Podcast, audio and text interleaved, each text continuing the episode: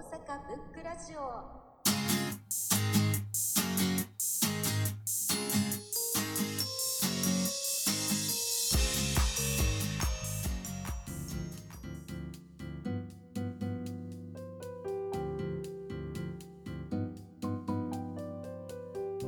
えーと RC サクセションのラプソディという LP ですね。はい。これは、えーと、かつて今和の清志郎さんが組んでいた RC サクセションというバンドの、えーアルバムですね。もともとフォークバンドとしてデビューしたんですけども、えーだんだんまあ時代の流れもあって、エレキサウンドを取り入れていって、で、えーと、実際このラプソディっていうのはライブ版なんですけど、まあ、これがいわゆる出世作と言われてますね。で、代表曲にもなってる雨上がりの夜空にって曲とか、えー、とあとエンジェルってバラードとかがもう珠玉の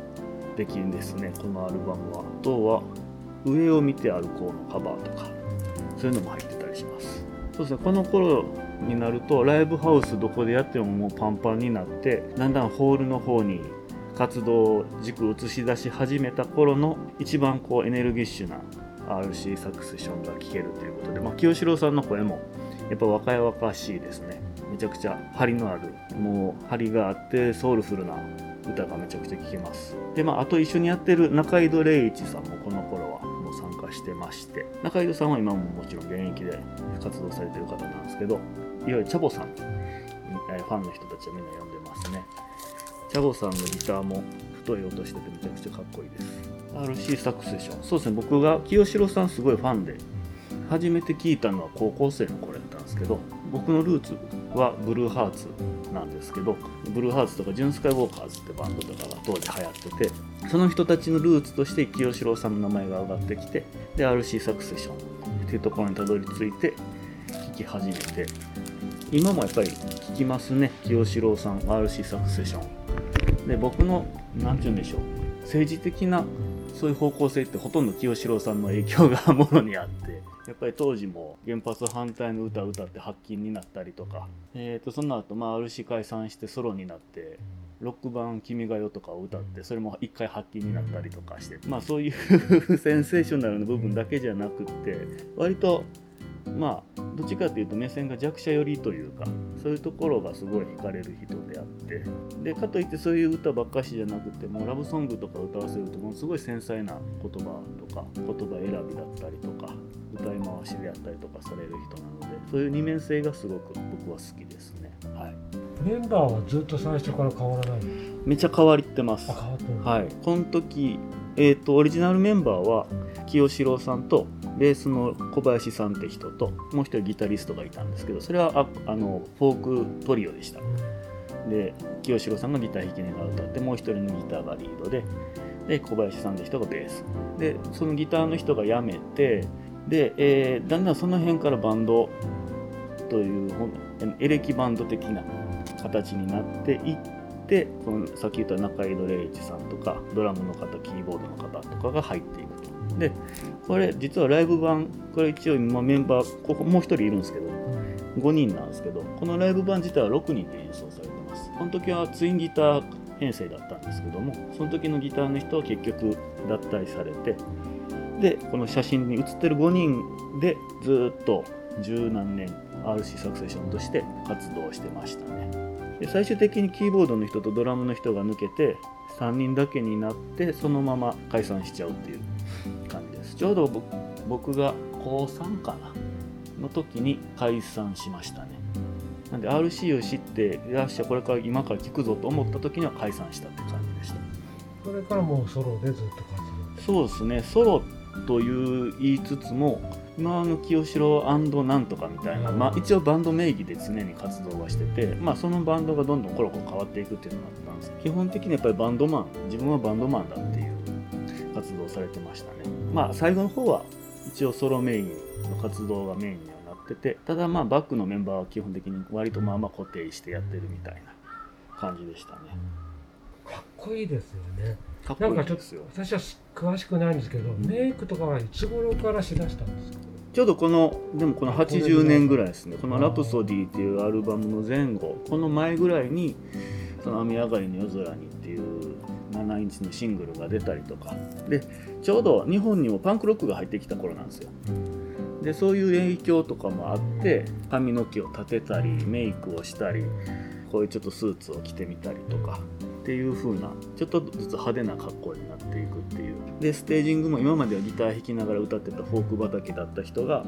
もちろん髪もやっぱりフォークの人って昔髪長い。のがステータスやったんですけどそれをバッサリ切って立て短くツンツンヘアにしてでハンドマイクで飛んだり跳ねたりしながら歌い出したっていうのがちょうどまあこれの前後ですね。その変化も面白いですよね。そうなんですよそねのなんかこうフォークからこう変わってその見た目も変わって。そうですね。うん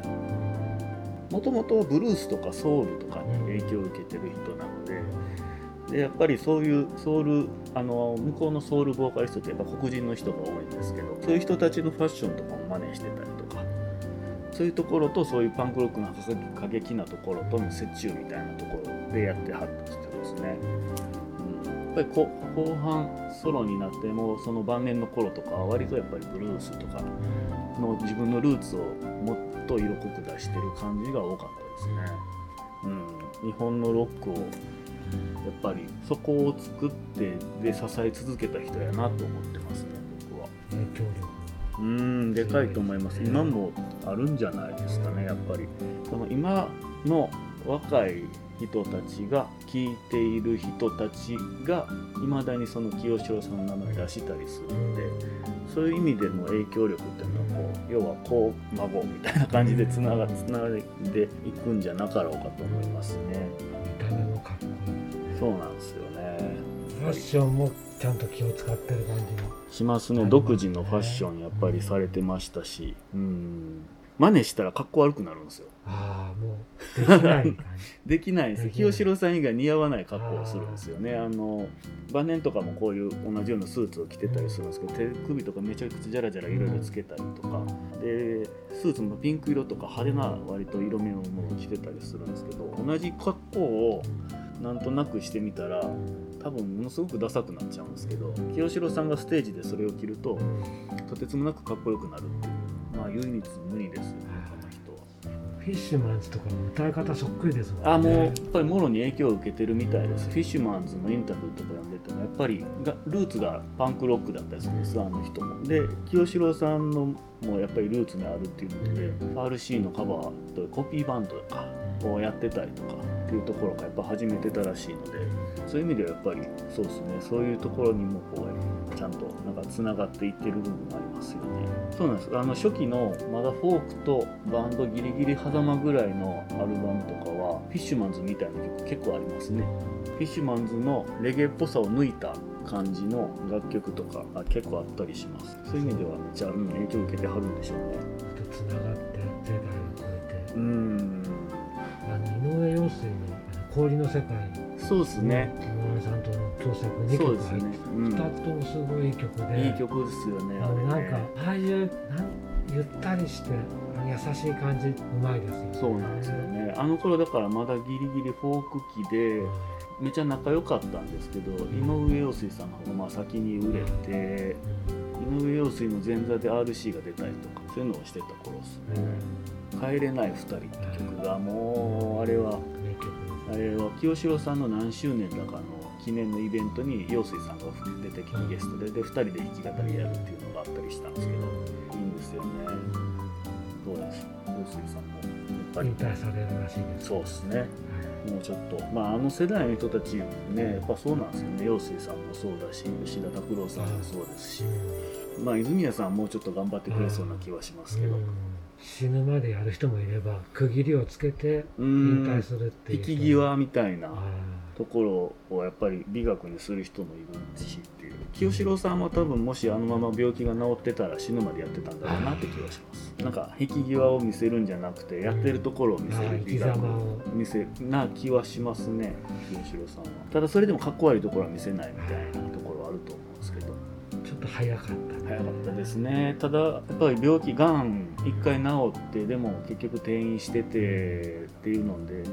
ある程度こっち側もなんか覚悟してた部分はありましたけどね。急にポクって死んだわけじゃなかったんでああいよいよかって思った記憶はあります。めっちゃ悲しかったですけどね。楽しかったそうです。大好きな一枚ですこれ私一回だけ見たことあってあほんまですか？はい、道で。道で。道 代々木ってとこであドラゴンズの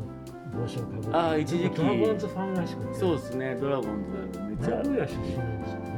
名古屋じゃないはずなんですよね。なんかね一時期ドラゴンズのキャップをかぶってその時髪ストレートで長くしてた頃やとなんかすごく背が低くて。そうですね大きい人じゃないです、はい、でもイメージとしてこんなに背が低いわけないって言う。んですけどそうなんですよね。で顔を見たらどう考えてるのと思って。今はあの清志郎はい、声をかけ かけれないオーラみたいなのが出てて。ああそうですね。なんかもう小さなおじいちゃんみたいな感じ